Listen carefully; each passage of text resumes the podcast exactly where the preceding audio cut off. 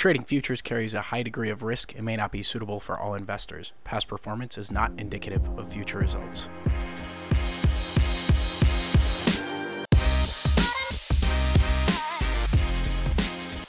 Hello and welcome to Behind the Screens. I'm your host Ian Blanky, and with me is my co-host Kevin McGee on this lovely Chicago wintry looking day. How you doing today, Kevin?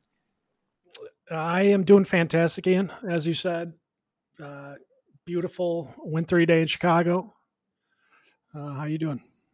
I'm doing all right. We've got an election coming up, so you know there's going to be probably some good volatility uh, coming over the next week, and who knows? I mean, this thing might end up taking a month to figure out and count out, and we may see some pretty crazy moves in the market. Yeah, I don't expect this to be done. What is it, November fourth? Yeah, yeah. I, I don't expect any result for I don't know, but definitely don't expect anything the fourth. Yeah, we'll see. I mean, this is pretty much unprecedented.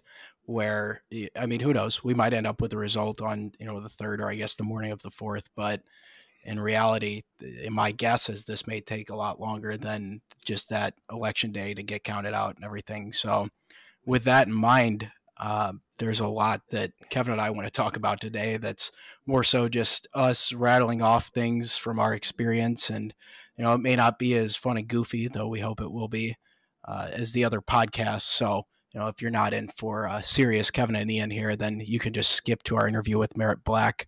But one of the things that Merritt talked about, and I think it's super important, especially as we head into what's going to be, I imagine, pretty volatile, maybe a couple of weeks here, is uh, looking at yourself, really looking at yourself. And that's something that you and I probably struggled with and made a thousand excuses for when we first started trading. And I think we've gotten a lot better at it. But basically, you can come up with a million different excuses as to why your plan or strategy or approach isn't working. But sometimes you've got to look at you and say, is it me? Is it me placing the trade? Is it my execution? Is it my mental state? What's going on here? Am I setting realistic goals for myself that don't involve P and L? Um, you know, that's a huge thing that we talk about too. What? How many times, Kevin, have you gone into a trade thinking, "Hey, I need to make a hundred bucks off of this micro ES trade"? Uh, I not as much as I used to, um, but I still have trades where I'm looking to get my P and L or my balance to a round number. Um, typically I find I lose all those trades. Yeah. Yeah, same here. I mean, I again, I don't think I do it as much myself either, but you know, when we first started, it was all about I'm going to come in and play the roulette game today and let's see if I can walk away with a few hundred bucks rather than focusing on process and development and actually building the things that you you would need to become a consistent trader. So, one of the most common things I think we hear is someone saying, "Hey, I'm going to start trading, uh, you know, micros, for example, and I've got a target to make 300 bucks a week." And then they hit 300 bucks in the first week, and they're like, "I'm ready. I can move up to ES now." Yeah, uh, I would say in general. I mean, everything we're saying right now is just generalizations, but I'm I'm guilty of the same thing. But in general, most people expect to uh, I don't know if it's consistency or just a overall profit dollar amount. They expect to hit it by a certain date, and they're just basically looking for something to say, "Yep, I did it. I can go to the next step, or I can increase my position to three contracts instead of two, or whatever it is." Right. Yeah. I mean, that's to me one of the biggest downfalls because if you're not focusing on the actual process and all of the things that come with it managing risk building your expecting expectancy being critical of yourself and your approach and i don't mean beat yourself up every day but holding yourself accountable. If you just have a p&l goal in mind then you know in my experience and again kevin and i are just talking generalities here but that's going to lead you to ruin because you could get lucky on a trade and hit your quote unquote P&L goal, but that doesn't necessarily mean you took the right steps to get there. Yeah. That's, and but I mean, how many times say in the last, I don't know, 6 months have you and I kind of found ourselves in a groove with our trading where we're doing fairly well and then we're about at that uh, net liq level where we can either increase our size or do something different. And we go on tilt, just trying to get, you know, enough buying power so I can put on two contracts instead of one.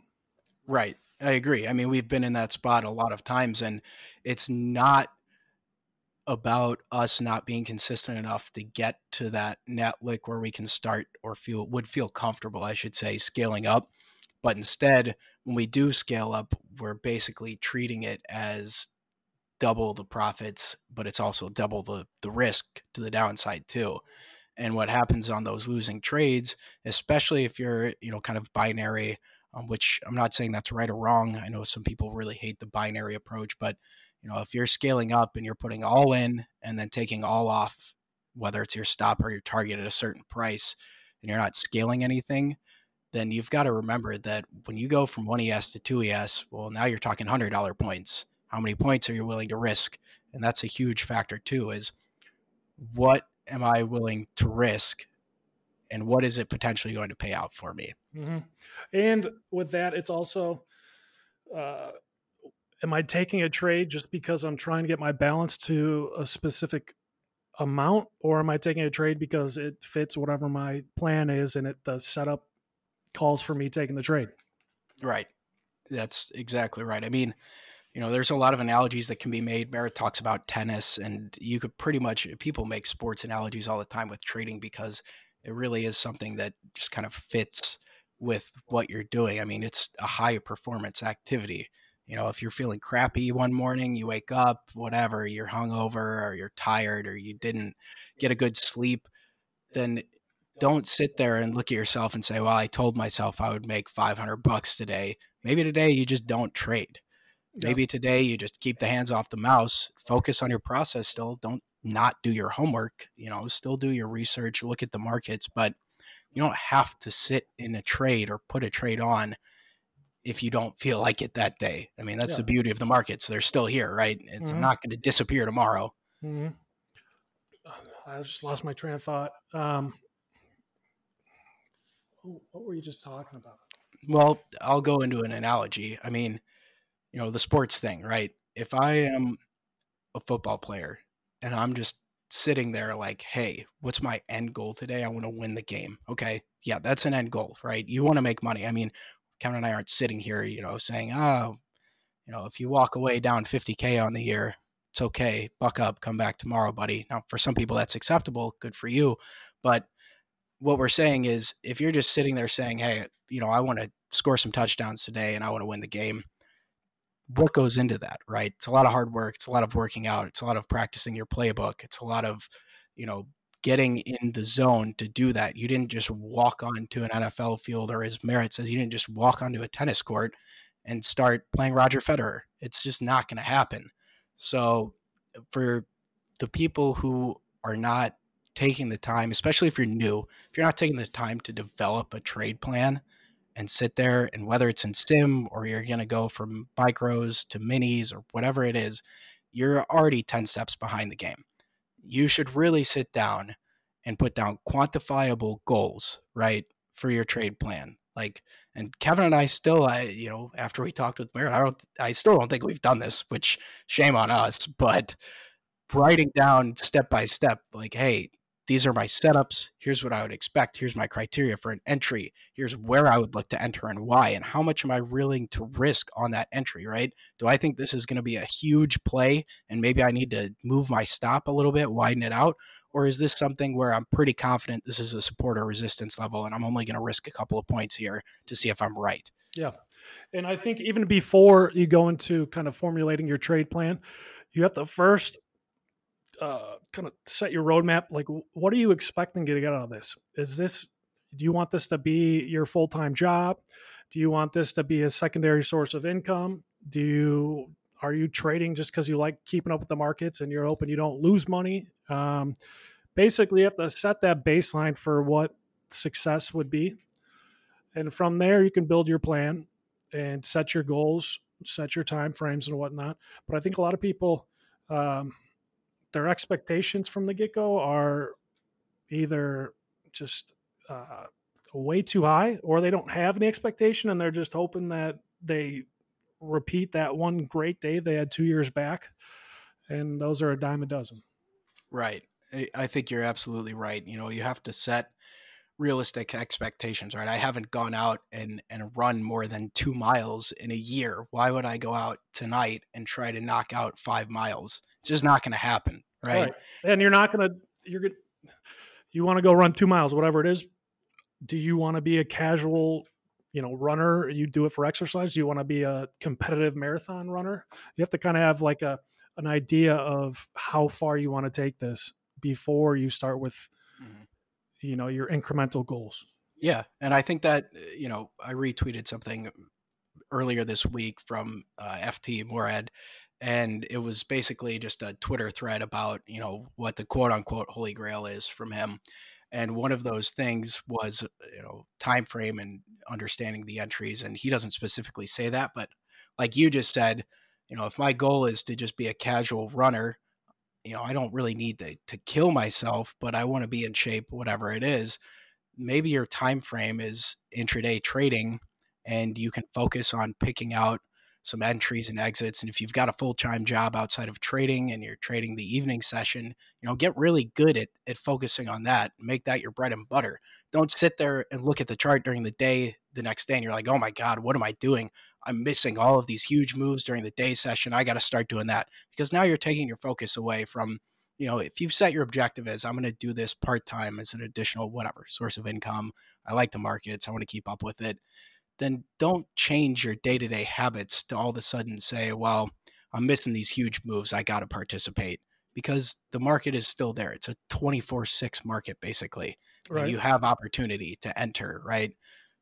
Yeah. And I mean, a lot of it is uh, trading whatever your goal is you're not going to hit it in a week or a month or whatever it is you could have one good day but you could wipe out all of those gains in the blink of an eye so it's more about the process kind of making that you know muscle memory the repetition of just doing the same thing day in day out and you know sticking to it right and you also need to be able to set reasonable expectations based on the product you're trading, right? If you're someone who, and this is, you know, Kevin has his own feelings on the low margins. We both do. I I don't like them. I don't like the $500 day margins on the ES. I think it's uh, far too much leverage. But know, if you're someone who's planning to come in with a four thousand dollar account and you want those five hundred dollar margins, eh, well, you have to look at okay, what am I really risking here? What's the notional value of this contract, which is up around one hundred and forty thousand dollars just for one ES contract?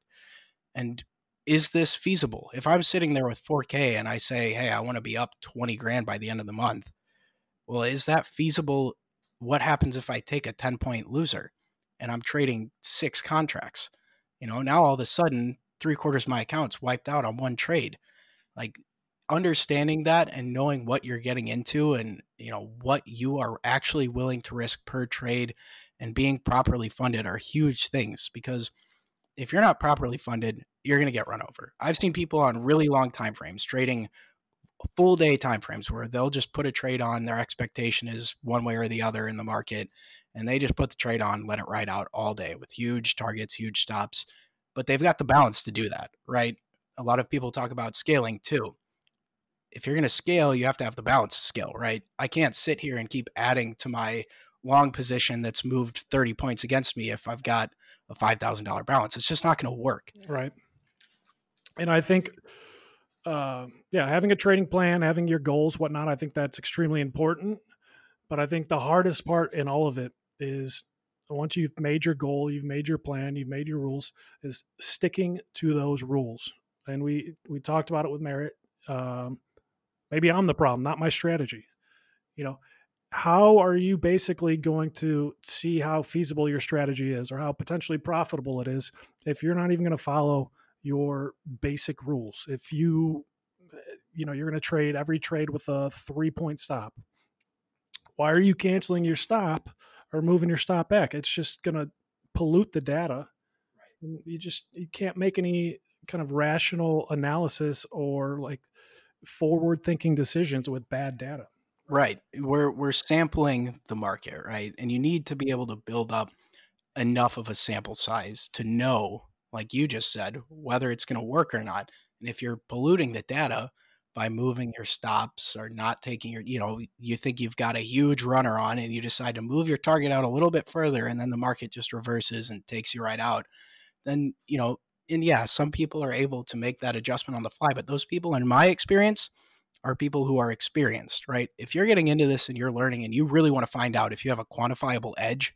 then you have to make sure your data is clean too. And you have to use tools and journal it and track it.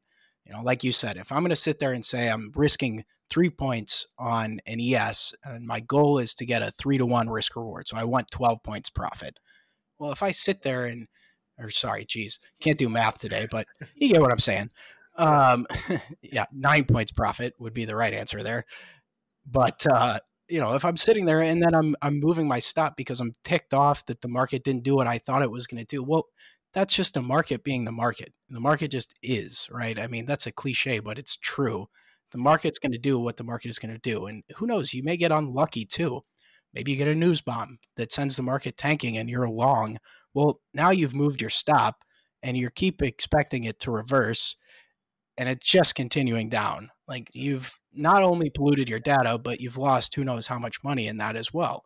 Yeah, or on the flip side of that, uh, you got your nine point target, three point stop. You say, ah, I think it's going to win my favor. I'm going to take off my stop. You take 30 points of heat and it ends up hitting your nine point target still. I mean, are you going to go back a month later, look at that? It's going to show your nine point profit so you're thinking, oh, that's a good trade. When in reality, that's anything right. but. Right. You're you're now risking 10x what you intended to risk to get those nine points, and that's a huge aspect too. Is you know, there's all sorts of you and I've done this plenty of times where you know we have a trade that ends up making money, but you go back and say, geez, how much did I really risk to get to that point? It was it worth it mentally? Was it worth it? Like the the mental strain because you have to use your mental capital well too, right? I mean, this is a very draining activity. If you're not sitting there thinking, okay, what am I risking? What's my potential profit? But also, am I going to sit here and just be in anguish wondering if this trade's going to play out?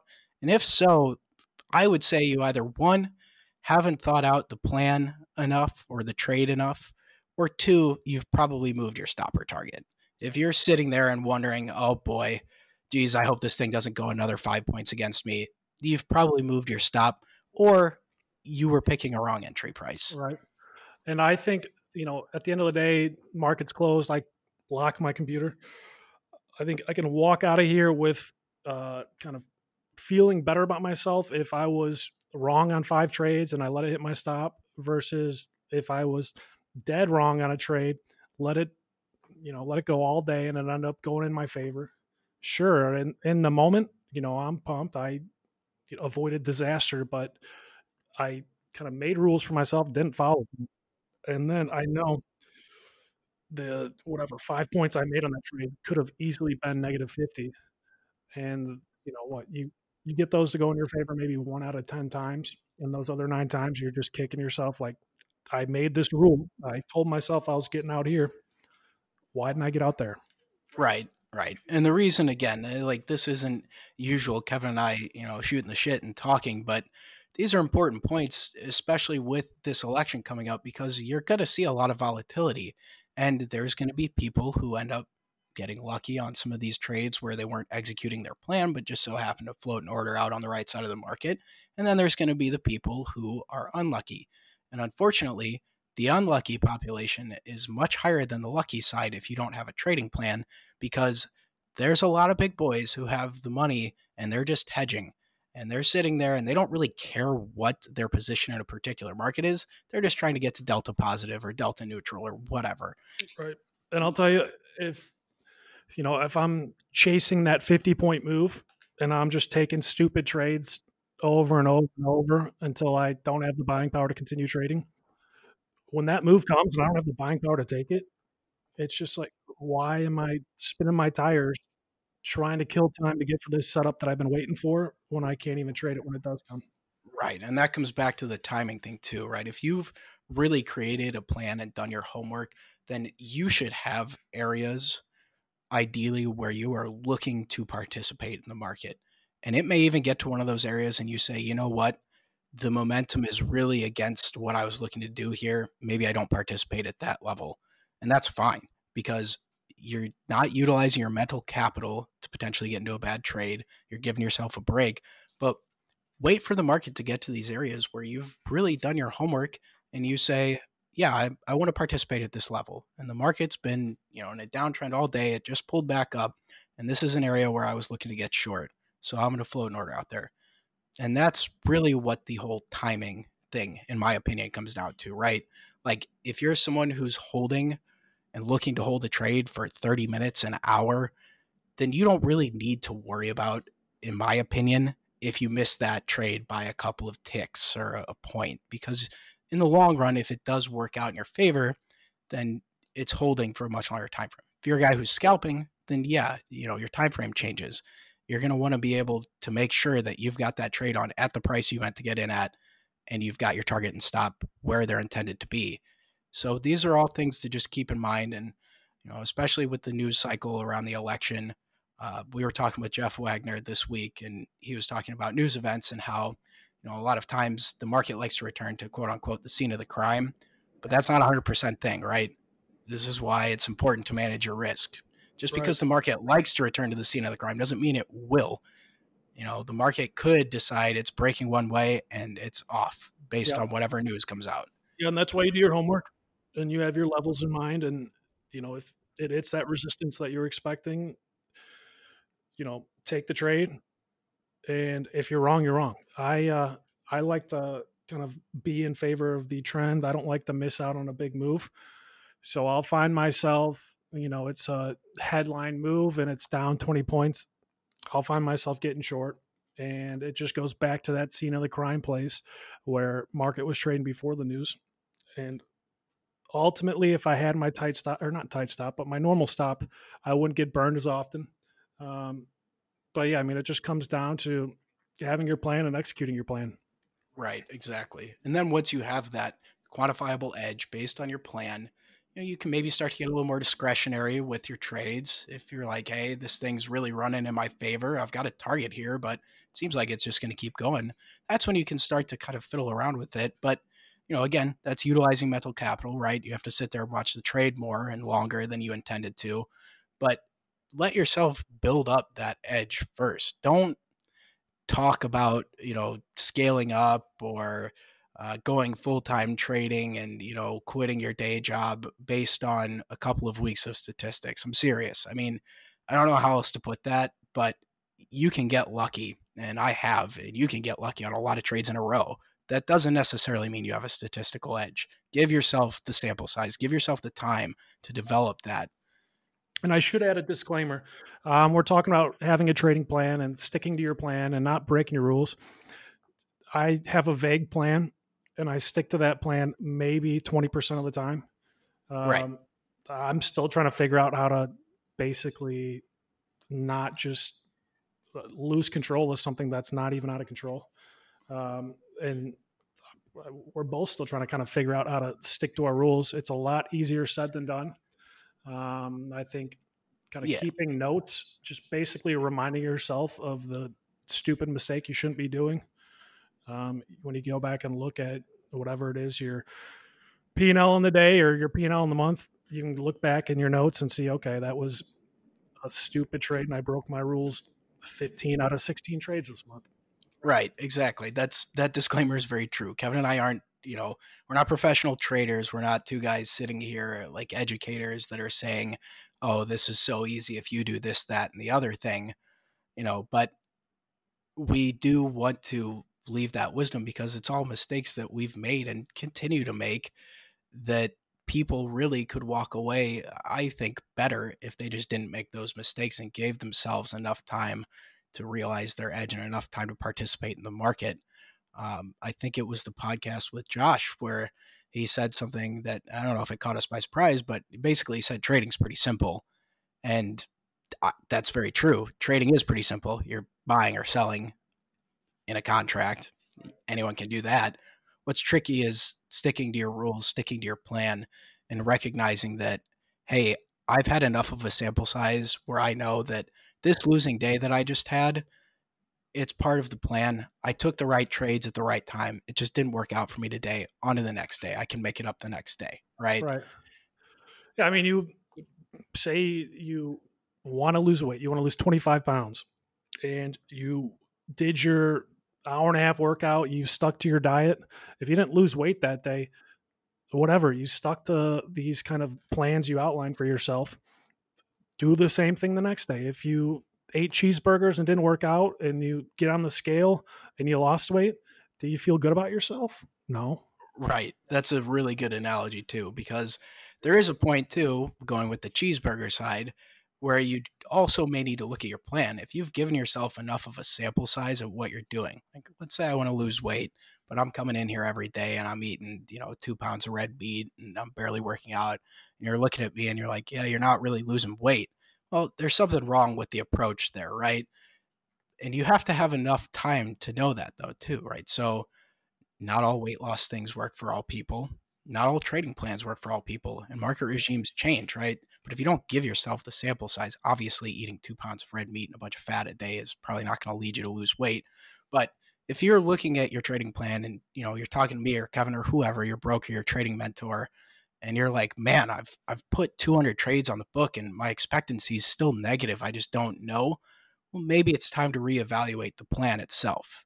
In that case, maybe it's time to look at what you're doing and say, okay, is it something where I need to adjust my stop size? Am I not giving myself enough room? Or do I need to look at what market regime we're in, right? Have has the average rotation up and down changed in the market I'm trading?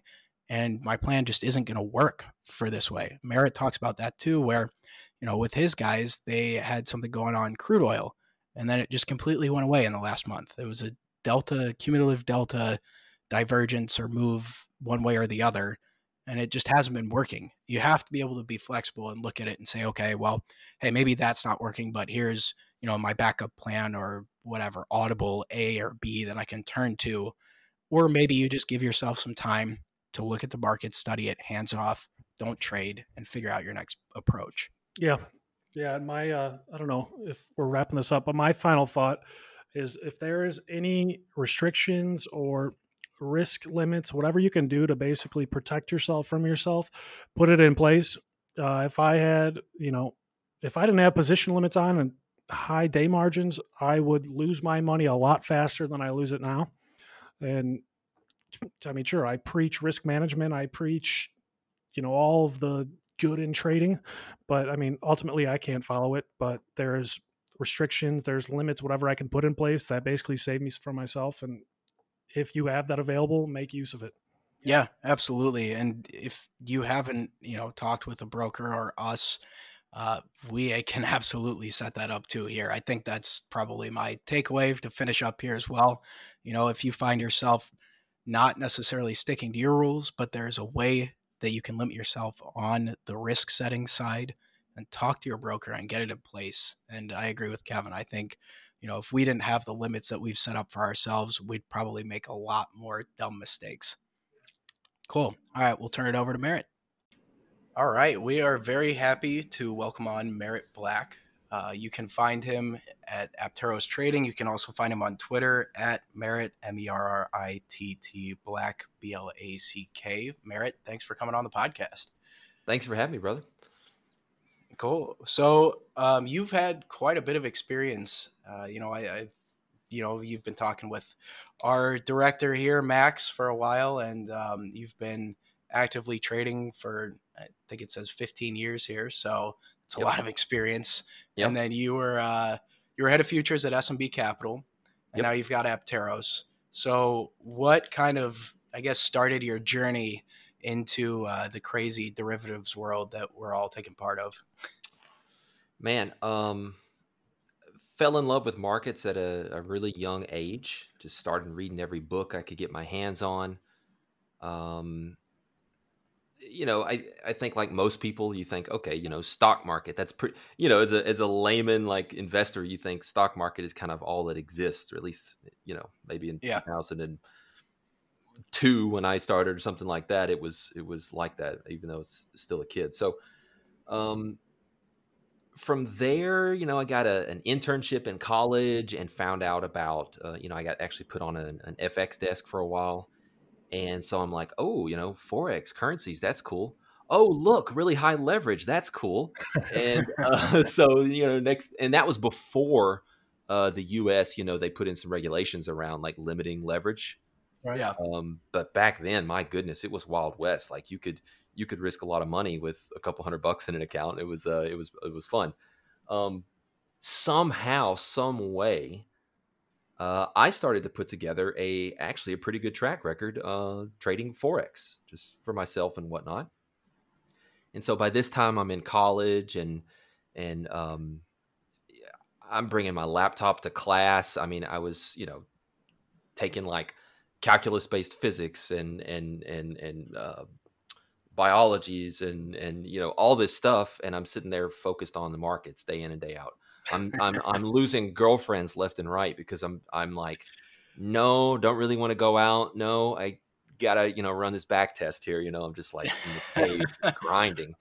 And um from from there i said okay well how can i make this a career? I changed my major in college to finance and whatnot or finance if you prefer. And uh, for those in the biz. And you know i'm like okay i could do a, uh, a cta i could uh, you know manage some money because i you know i didn't have a lot of money. My, my account was very small. Um, i was putting up good like percentage you know respectable rates of return but it was you know very small stuff. Um, and so you know i got some friends and family and, and things like that and and and um, raised a little bit of money and and started doing that. And you know within a month and a half i'm essentially blowing up. I mean just catastrophe and and it's like well you know i was 20 years old and i'm i'm like well i'm not trading that well and the month is about to run out and i really don't want to have a losing month it'd be like my first losing month in 8 months or something let me start waking up for the European Open just so I can get more reps in and and really you know take advantage of more opportunities. Right?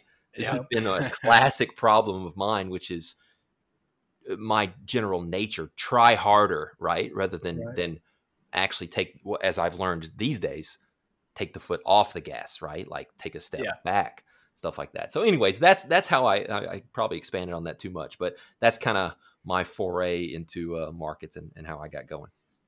Was that all when you were doing like the CTA? Was that still all forex? I feel like I, and this isn't a knock on forex traders. I just feel like I don't hear a ton of like success forex stories out there. so, absolutely, that, and I, I should have said that's what brought me to futures. Was I knew okay, forex is kind of sketchy.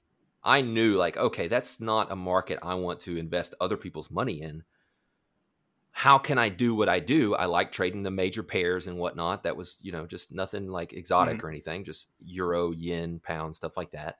Okay, look, there's futures markets. They're on regulated exchanges. Let me do that. And then that led me to crude oil. That led me to S&P, you know, stuff like that. And, and that's kind of where I'm at these days. Nice and then so you ended up doing that. At what point did you actually finish school or were you like no i'm committed like pot committed going into this I, I, wish i was cool enough to say i was like a harvard dropout or something. No I, I finished. Gotcha. And then from there were you just like trading on your own or did you start to get into more of like the educational side?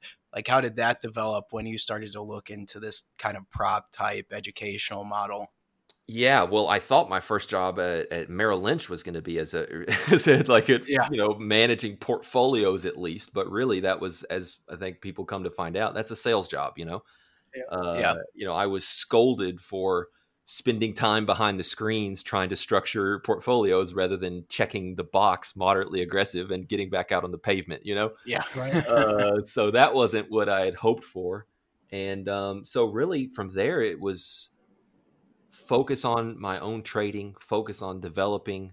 Um, I mean, I did stuff even after working at Merrill Lynch. You know, I like I waited tables and stuff. You know, just just to get by, just to um, be able to focus on my trading.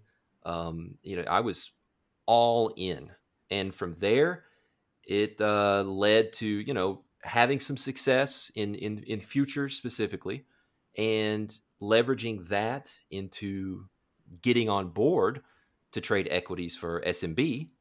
And ultimately, I didn't trade that well of equities once I got to SMB. and so then that led us, you know, me and Bella and whatnot, having the conversation around getting back to futures, getting back to what I really had built some consistency with and and and was was good at. And so that led to then starting the desk for SMB and all that good stuff. And here I am now with with my own desk. That's awesome. When yeah. you left Merrill and you're kind of doing your trading, was there a point where you were just like, this isn't for me? Or had you made up your mind and it was, I'm going to make this work? And what, one day when, when I, when I make it into one of the, um, the Wizards books or uh, write my own or something like that, you'll you'll probably see some some scanned images of some journal posts where I'm uh, all capsing myself. Let's put it that way. that uh, you you don't have what it takes. You can't do it. Look at look at all the failure. Look at you know you're you're pathetic. right like very very harsh and and that's kind of my nature generally i've gotten better at that but i am harsh and critical with myself and with others and um there was a lot of a lot of times where I essentially said I quit or almost like in the third person you should quit or something like that. But the thing is is that I mean within 24 hours I was more motivated than ever every single time. And I don't know if that's a sickness or that's a positive thing. Um, but uh, there's no way that I I would have made it whatsoever had I not had some type of just deep intrinsic motivation uh, for not only trading but all the really really tough work that you have to put into trading outside of the fun part of trading clicking the buttons you know yeah right. yeah when you um so when you're like you know waiting tables and everything was it like you know you go to work get home, basically sit down in front of a machine and start doing trading homework essentially. Oh yeah. Oh, yeah. yeah. Absolutely. Yeah. Total total commitment. And to the to the um the the downfall of other aspects of my life and and that was a uh, you know, I would definitely I was not balanced, you know. I um I let a lot of other things go. I I didn't maybe experience some of the the partying and other things in college and is is, is have as big of a, a social life and things like that because I was just that committed.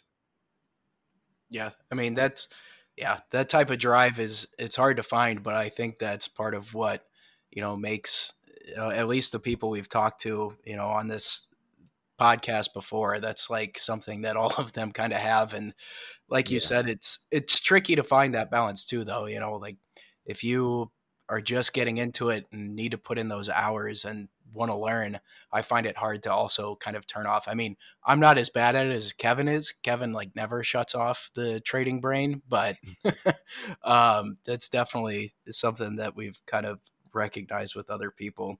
And just to give some uh, uh, positive hope and inspiration to people who who are listening to this, um, I think a lot of that ha- has to be there, but it's kind of front loaded yeah. Um, now, don't get me wrong. I, in fact, I've kind of been on a soapbox around this lately. Like people think you become profitable, CPT, start putting up some track records, whatever. Like things are easy. Well, guess what? They're not. They're never easy.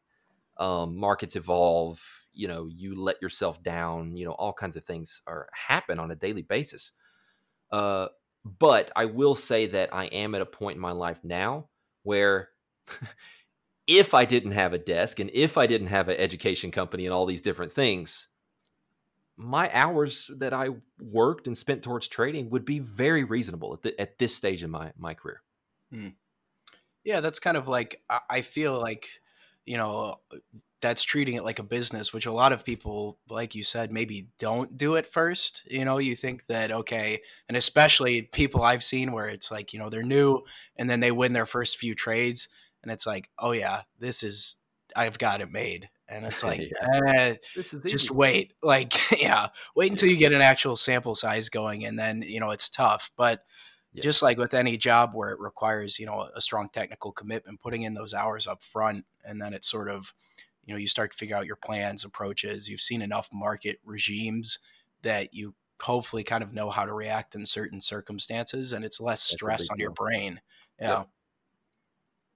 Yeah, I, I I couldn't have said it better, especially that last part there around it's less stress on your brain. Like we could probably spend the whole podcast talking about that because like if you have seen different regimes as you mentioned, if you have done like for example, I just started a new uh, mentoring group, a small group and we're the very first thing we're doing is developing process documentation, trade plans, risk plans, written things how are you going to uh, place a stop? If and where will you move a stop? You know, actually getting process driven about stuff because if you put in the, again, front loaded work, if you put in the work around those things, as you mentioned, it frees up your brain power once you internalize those to then just focus on the markets and what the markets are telling you rather than, oh, let me get my platform figured out. Oh, let me get my, uh, order execution lined up. Oh, let me what what am I supposed to do here? You know, like that type stuff. Yeah, definitely. I mean, for for Kevin and I, I think when we first started trading, it was all of that. Like we were sitting there like, okay, you know, let's how what uh what platform should we use? What market are we going to trade? Uh, how do we figure all this stuff out? And eventually it just becomes, you know what? I probably don't really need that much in a platform actually anymore to trade. Uh, it's just about reading the market and sticking to the setups, which is a whole nother aspect. You mentioned you have people write down risk plans. Uh, I don't know that I've ever actually written out a risk plan, which is hmm. probably why Kevin and I don't always do so hot when we get the chance to trade. But I think that's huge. And you also have like some exercises that I've seen um, kind of on your site that I think you probably have everyone do that, you know, you're kind of mentoring and that's in with Apteros, like the um, five minute one where you're looking at you know the first the five 05, minutes of 35. Yeah. yeah. Yeah. There's so, there's all kinds of things that you can do.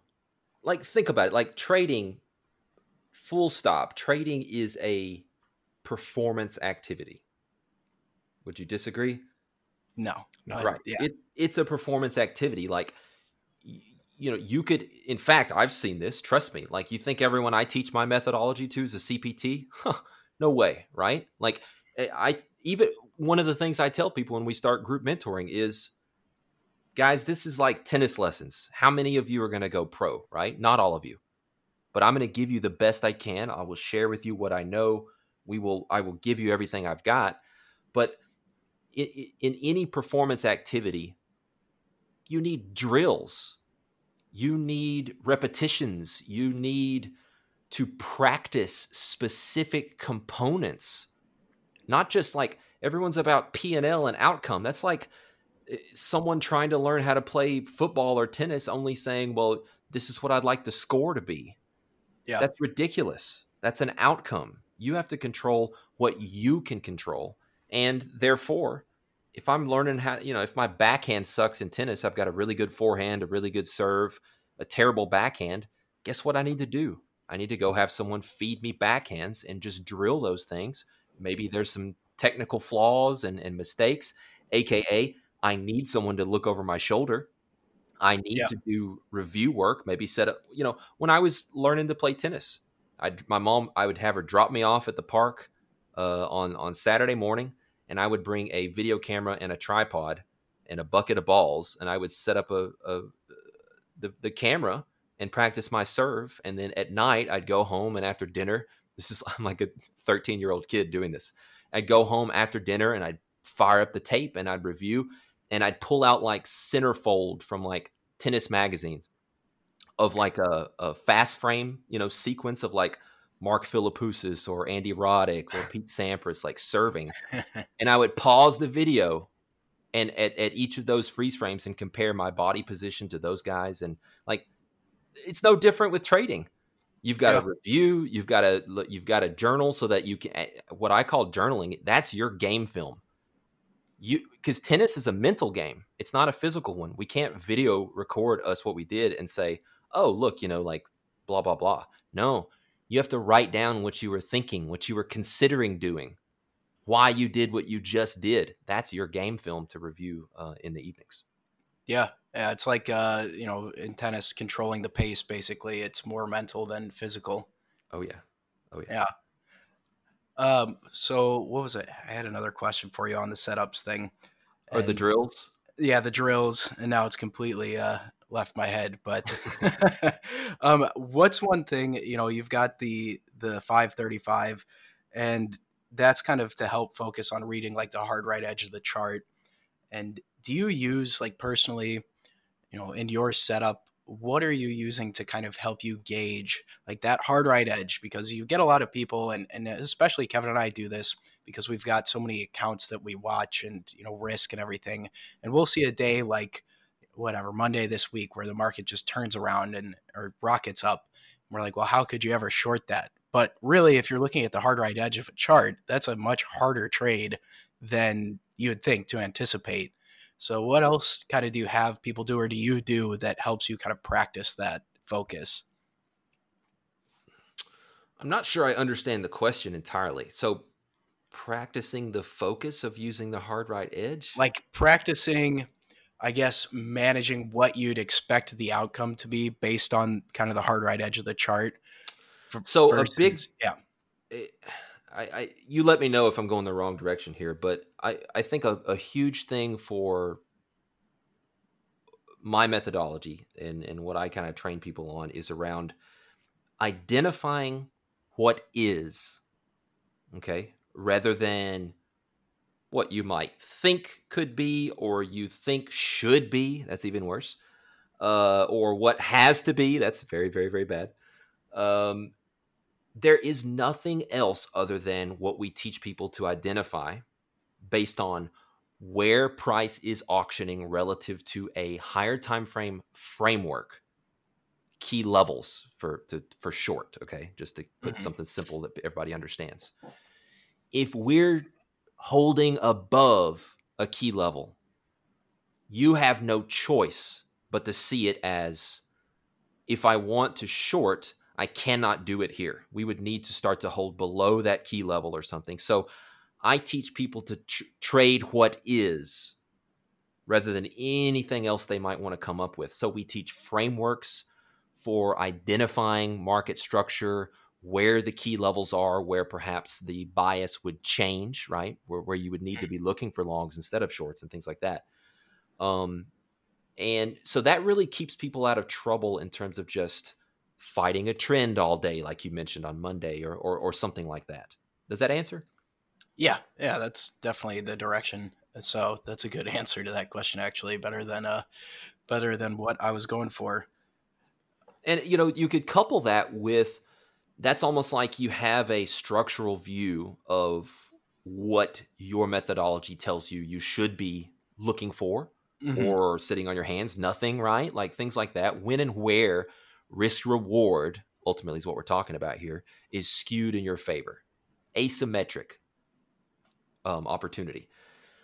When and where we have that now that's like the strategy component. Now we need to drop down and we need to access all kinds of little tactics and timing tools and order flow and all the different things, price action, momentum, whatever you want. A lot of it does the same stuff, you know. Um, then you drop down and you start to apply some tactics, but only when and where it's appropriate. So that's why the like the one thing that I have in my Twitter bio, I think, uh, says context is king. And so that's kind of in a nutshell what I mean by that. Like the context of where we are, and it, it truly, truly makes all the difference in the world as to even what type of tactics I have in my quiver to, to pull out and try and apply. I got a question. Um, we'll get asked a lot, kind of like, you know, a trader is asking, how long do I need to trade to figure out if my strategy is working or if I need to adjust things. I think that kind of plays into with your prop desk with the kind of evaluation period. Mm-hmm. Um, so, what would you say is kind of like an appropriate time for, time frame to get an idea of if something is working or if it's just time to scratch that and move on? That is a, a really, really good question. And uh, you could you could probably fast forward because I'm not going to be able to give you a perfect answer, but I'll tell you some things to consider if you if you don't want to skip this segment. Um, uh, the first thing you have to figure out, I think, as you're analyzing that performance and vetting this methodology that you've created or purchased or learned from me or whatever, you have to figure out how well you are executing it. A lot of times, and the, the streets are paved with the bones of people who who can't follow their own system their own systems, right? Right. So a lot of times the problem is not the system, the problem is you. The problem is um the pro this is a, such a deep topic here. The problem is you executing it even if you do have clarity around what you want to execute. And by the way, most people don't actually have clarity around a real methodology. They think yeah, you know, I use these different tools and moving averages and RSI and all these different things or whatever, but they actually haven't done what I'm forcing my week one mentoring students to do, which is to write it down in a way where it's like you're trying to be a programmer, if then statements, like actual logic. And that doesn't mean you can't be discretionary. I'm a I'm a discretionary trader. I'm not I'm not a systematic, you know, programmatic trader. But you do need for example the trend. Do you want to trade with the trend? Okay. What time frame is that on? It can't be any time frame. You can't just go around picking a time frame and saying there's a trend. That's what i want to trade. You need to choose some time frames that you operate on you can't be some omnipotent trader that that does everything and sees everything in all time frames. You have to pick your world that you operate in in terms of time frame. You have to determine what chart has what job, description for telling you here's where the, what the trend is.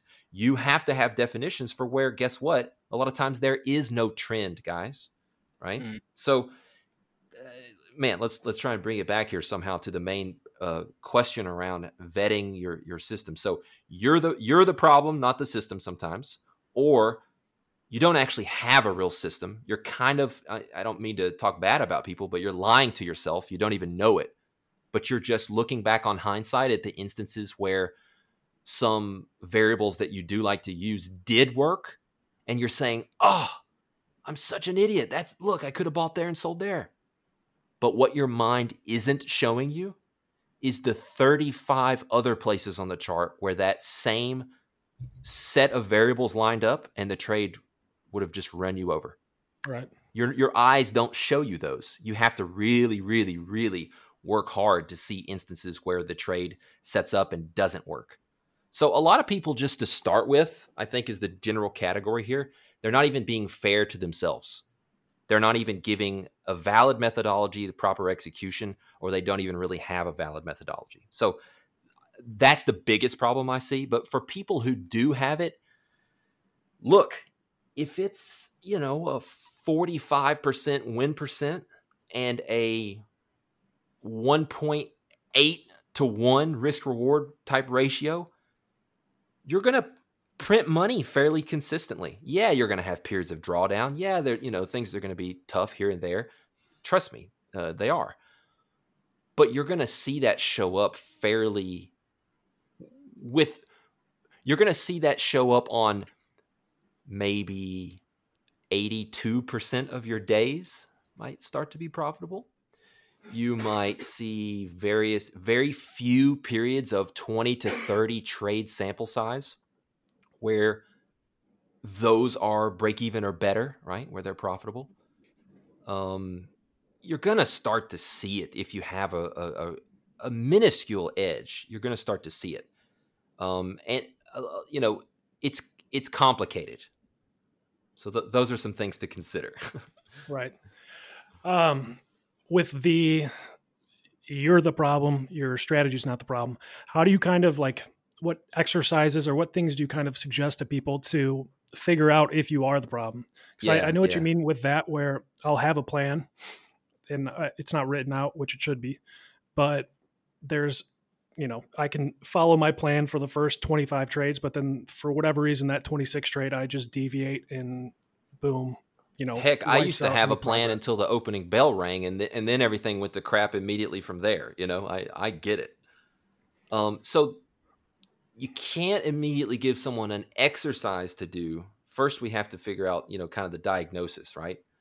Um, you know, take for example, someone says I'm over trading. If I could just take my A plus trades and quit over trading, even something like over trading is complex as to where it comes from. You would think over trading means you're taking too many trades, right? It means you're taking subpar quote unquote opportunities, maybe where there aren't any opportunities for your system.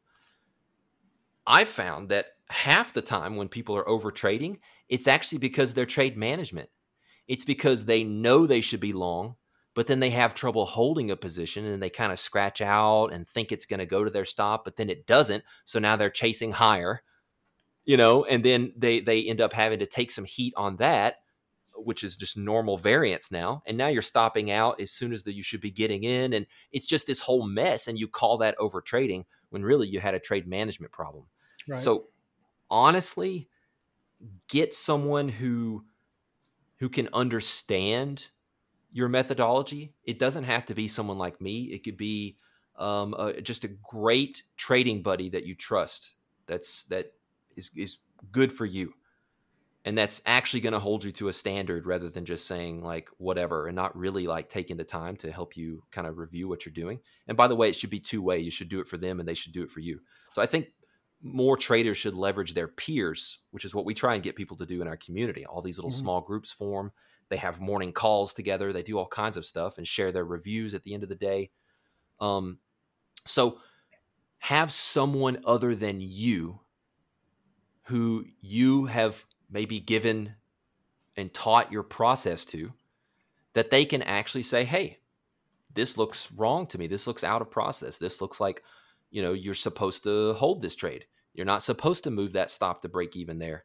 Um, you know, and have someone else give you an objective view of what you're doing because a lot of times it's kind of like you don't know what you don't know you know the human brain that our egos our emotions our fears our desire to be validated all these things i mean it's it's disastrous for trading and we don't end up being honest with ourselves and so having someone else as kind of a partner to help you with that is a huge deal. So finding community and and and whatnot to help with that is is big.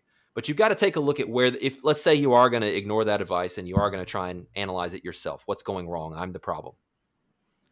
Take a look at your stats. I think stats can point you in the right direction. Is your win percent 15%? That's probably a selectivity issue.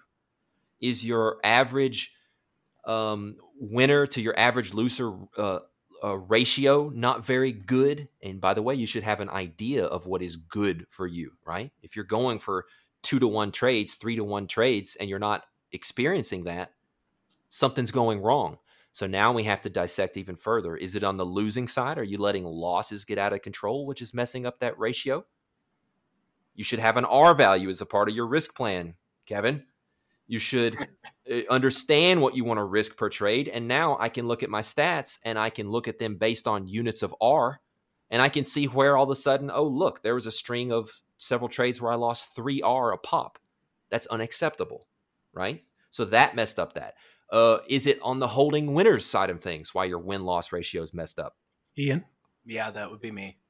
right? So, you know, just you can you can self assess. We use uh, Tradervue. There's there's Journalytix. There's EdgeWonk. You can have your own spreadsheet. There's all kinds of things you can do.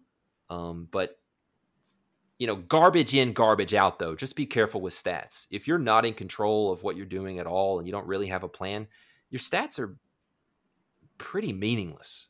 So yeah, yeah. I think that when you know I first started looking at my stats without actually really having a defined plan, you know, it, you end up. I, I mean, you get lucky a few times, but your stats end up just all over the place, and it's like you know you may end up with a, a negative one expectancy or plus one but really it's meaningless because you haven't actually developed a plan you're just firing off bullets into the market and hoping that that trade plays out so yeah. that's a pretty good point there so as far as kind of what you're trading now, Merritt, do you have like focuses on certain markets, or are you, you know, kind of, uh, you know, if I see the setup I like in these, whatever, 10 markets, I might take it? Yes. Cur- uh, so 2020 uh, has been a year of a lot of volatility. Yeah. It's been a, an awesome year for traders for the most part, I, I think. Um, I certainly know a lot of prop firms and, and different things are are and, and traders are having banner uh, years. So it's it's been a lot of really good conditions. Um, with that being the case, my focus has been almost exclusively since you know March on crude and the S and P. But that's almost like I can get away with it because the opportunities, the volatility, the rotations are so large. There's stuff for me to do. Mm. As of late, uh, and I know volatility, it's still at healthy levels, but as of late, things have quieted down a bit. Um, so I'm back to looking at, you know, eight to 10 markets, and each day I'll do a run through of those markets as a part of my prep. And I will say, okay, I really like the way the NASDAQ is setting up contextually here. I'll focus on that intraday. I really like what the the ZN is doing, or soybeans, or Nasdaq, or gold, or crude, or you know whatever. And I I won't follow a dozen markets all day long. Uh, that's kind of too much for me. It, it's part of the reason I think I didn't do that well trading equities. I don't mm. like chasing a bunch of names and all the news plays and you know everything all over the place. Uh, for me, the sweet spot is not trading one thing day in and day out and trying to force at times a square peg in a round hole and not flying around trying to trade a dozen things, but maybe monitoring a nice basket of things, identifying the context before the session opens of where some of the best opportunities might be, and then focusing my efforts there um, intraday. That's nice. I I think that's huge too. I feel like you get you know people. I mean, I'm assuming that when you're doing that type of prep, you've kind of got your line in the sand or whatever you want to call it, where you know if it stays above or below this line, that market is likely going to be bullish or bearish on the day, and then mm-hmm. you can pretty easily see what actions happening in that market based on the context and say, hey, this is actually setting up for a nice trade here. Uh, because like Kevin and I, we pretty much just exclusively stick to the MES, but that can get a little difficult sometimes and when the ranges all, die down especially I, I right exactly yeah. and it's like a lesson in learning to uh, sit on your hands sometimes just focus on that one market versus constantly feeling like you have to be participating in a trade absolutely it's it's a big deal um, one of my favorite quotes which i'll probably botch it's a newer quote for me uh, i recently took a master class um, either of you guys play chess yeah yeah so i, I love chess I'm, I'm like one minute games, even like like really really fast.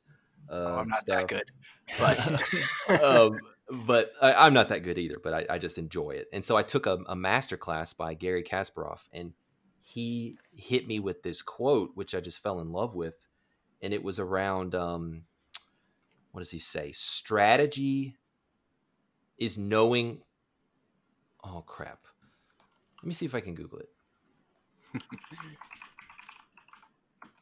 at least we'll know. We'll be able to go to Garry and let him know that you didn't botch it. exactly. Um,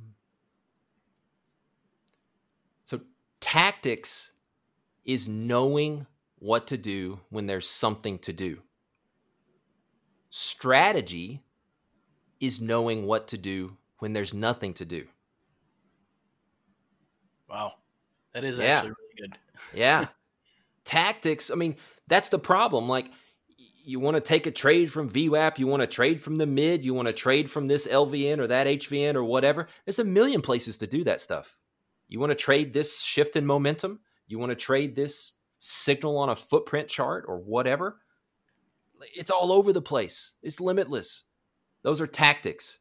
And part of being a professional or or you know, treating trading like a business or whatever is having tactics and knowing when and where to apply them. And that's what strategy is for.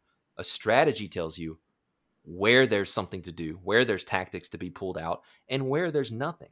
And that's that's separating those two, uh, at least mentally as a trader, I think is is very important. Absolutely. So, how long would you say, kind of bringing it back a few topics, I guess, how long would you say it took you to kind of develop uh, a plan or several, you know, s- strategies and tactics that you'd stick to? And how long do you give, you know, traders that you're working with to kind of do that? Because obviously it's of huge importance, but how long do you think people really should spend on that? And of course, it's always kind of evolving too. Yeah, man. Um, I mean, I would love to be able to say that, hey, you know, you could give yourself eight months or a year, you know, and and if you don't cut it, then you know you just don't have what it takes. If that were the case, then I wouldn't have cut it. It it took me a lot of cycles of, and heck, maybe I'm still in a cycle, right? right? It took me a lot of cycles of, hey, I've got this thing figured out. Hey, I don't know up from down anymore. you know, like uh, a lot of times where I thought I'd figured it out and and whatnot. But in terms of developing strategy, um, man, I mean, it took it took me years, and that was just like first iteration. I'm talking like back when all I was looking at was I was just a price action trader. It took me years um, to kind of develop like five different setups and while I would say that I'm no longer using those like outright, um, I still I still understand those price action patterns and I incorporate them into my overall process now. Um, I it's just like really the difference is now I understand context, whereas before I was just looking at some charts and looking for for some basic uh, patterns. Mm when you kind of switch, like you said, you had kind of those five that you developed over years. Mm-hmm. Is it more so you'll kind of start to work on new approaches and tactics and all of this when you start to sh- see a shift in maybe like market regime, or is it more so like you know maybe you've got a couple of sort of approaches and and tactics that are starting to work out very well, and so you need to develop new approaches or new ways to view that and enter and maybe not it, take the trade? Yeah, that's a great question. It's it's going to be both at different times. Um, on one hand, like I can say right now, okay, so one of the tools that I use for order flow is cumulative delta. Hmm. And the that thing has gone to crap in the crude oil market as of the past month, month and a half. Crude oil has typically been an aggressive driven market, okay? You have people lifting offers that typically coincides with the price heading higher, you know? You have people slamming bids. That aggressiveness typically leads to price going lower. That is not holding true right now. And order flow is a, a, a large component of um, my short term tactics. Hmm. And uh, it's gone out the window. And I, am not afraid to say it, you know? Um, I've, I've told my students, hey, you know, they're aware. I mean, they can see it just like I can. It's not currently working. We don't know why. We don't understand it. All we know is that there, there, all of a sudden, crude oil seems to be a much more passively driven market. And so, guess what? We're going to study it. We're not going to incorporate order flow right now as a in crude oil as as a part of our our process. We're looking more granular at things on the footprint. Perhaps we can identify. We are looking above and below, underneath. You know, we're studying, and you know that's it can be frustrating, but it's part of the beauty of markets.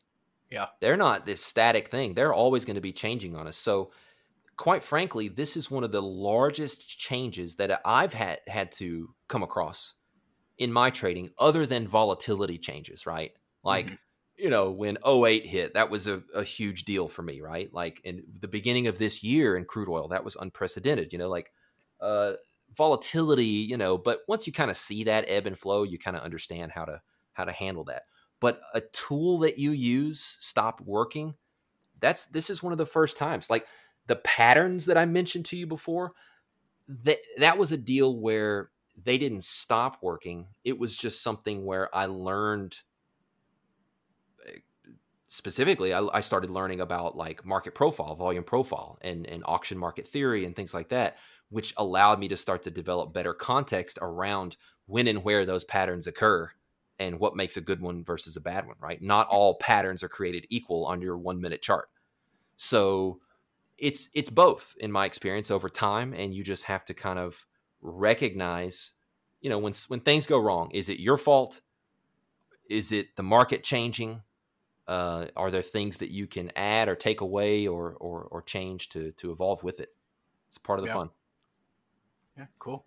Kevin, do you have any uh, any other questions? Merritt, do you have any questions for us? no. Um I got a question actually on that, like the specific CBD thing you mentioned. Is that now CBD. something you're you're um CBD? Did CBD, CBD, CBD to each his own.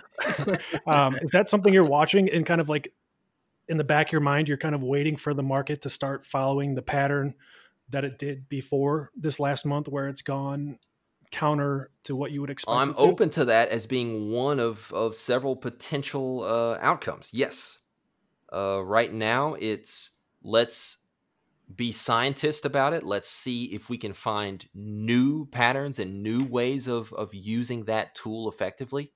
And at the same time, I am hopeful uh, in in some regards that it might just be in a funk and it might snap back to to uh, behaving in the the kind of the dynamic that it was before. Nice. Well, cool. Uh, I don't have any other questions for you, Merritt. Thank you for taking the time with us, and uh, we'll have to, you know, probably have you back on again in the future too. Sure, when we man. see another uh, another big shift in volatility. Yeah, or market regime. We'll see. Well, cool. Yeah. Um, you can find him again at Merritt Black on Twitter. Two R's, two T's. And thanks again, Merritt. Hopefully get you back on soon. Yeah, man. Enjoyed it. Thanks, guys. Thank All you. Right, Thank you, as always, for listening to Behind the Screens. Behind the Screens is brought to you by EdgeClear. Uh, if you do not have some of those risk controls that Kevin and I were talking about earlier on your account and you're interested in getting them set up, come talk to one of us. We would love to have you all on board. And I also want to give a huge shout out to our listeners. Uh, this podcast has grown faster than Kevin and I expected, so we really appreciate it. And again, if you have friends or if you're a listener who you think you know someone who would benefit from an account with EdgeClear, send them our way. Kevin and I will take care of them. We're nice guys, and we'd be happy to have them on board. Catch you guys next time.